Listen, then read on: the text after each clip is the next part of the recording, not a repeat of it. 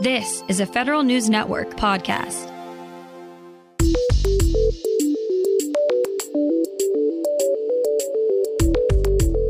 Coming up on today's Federal Newscast, the National Security Agency issues its year in review report.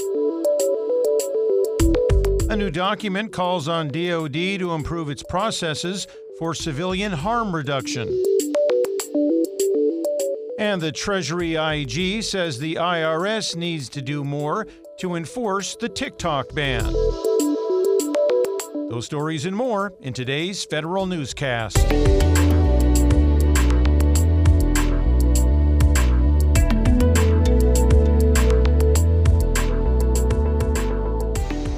It's Friday, December 22nd, 2023. Welcome to today's episode of the Federal Newscast. I'm Peter Musurlian. Federal employees are officially getting a big pay raise in the new year.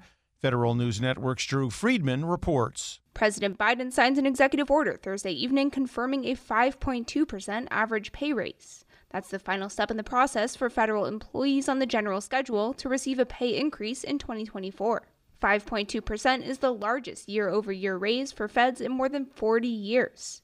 It follows the 4.6% raise that kicked in this past year. The 5.2% boost takes effect in January. Drew Friedman, Federal News Network. An IRS watchdog says the agency needs to do more to enforce a ban of the video app TikTok. The IRS blocked access to TikTok on more than 6,300 of its employees' mobile devices last year, but the Treasury Inspector General for Tax Administration finds about 900 employees in the IRS Criminal Investigations Unit could still access TikTok across 2,800 devices. Congress banned TikTok on government devices as part of a comprehensive spending bill for fiscal 2023, and the Office of Management and Budget in February gave agencies guidance on how to enforce the ban.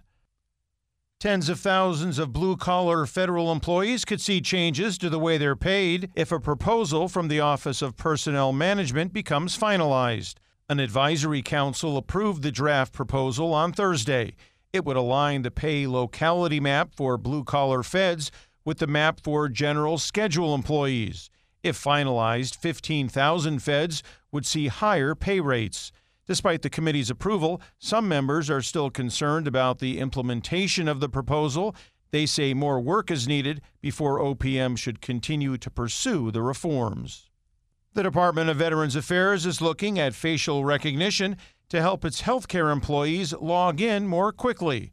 Federal News Network's Jory Heckman has more. The VA is planning to test this technology out at VA hospitals in 2024, particularly for frontline clinicians working in intensive care units. The pilot, if it's successful, would give VA healthcare employees an alternative to using their personal identity verification cards to securely log onto the department's network. VA Chief Information Security Officer Lynette Sherrill says the goal is to help VA clinicians log onto their workstations faster and spend more time treating veterans. Much like we use facial recognition to log in an iPhone today, that's the type of experience we want to give to a clinical staff. Jory Heckman, Federal News Network. The National Security Agency is out with its annual cybersecurity year in review. In 2023, NSA established a new Artificial Intelligence Security Center detected alleged Chinese cyber intrusions into U.S. critical infrastructure, and expanded its partnerships across multiple fronts. The NSA also saw a 400% increase in enrollments by defense contractors to the agency's no cost cybersecurity services.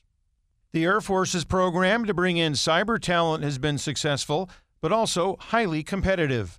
Senior leaders have just finished their third Cyber Direct Commissioning Board, selecting applicants who will go through the program next year.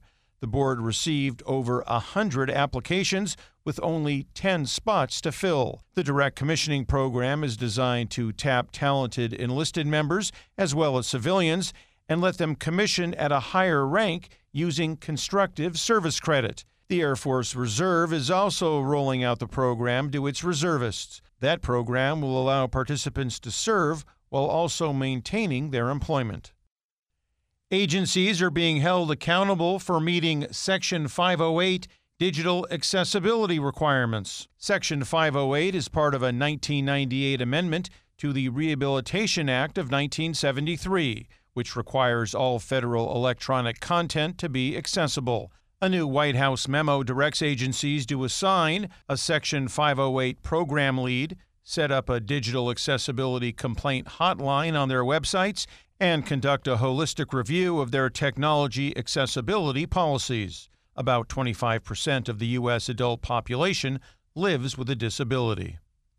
The Department of Defense says it's improving its processes for reducing civilian casualties during military operations.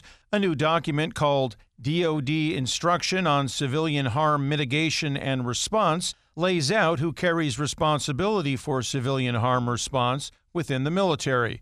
It also orders the DoD to identify, develop, and acquire intelligence, surveillance, and reconnaissance capabilities needed to improve the processes for civilian harm reduction. In addition, the new document orders the DoD to develop a skilled workforce to support the effort. Find these stories and more at federalnewsnetwork.com.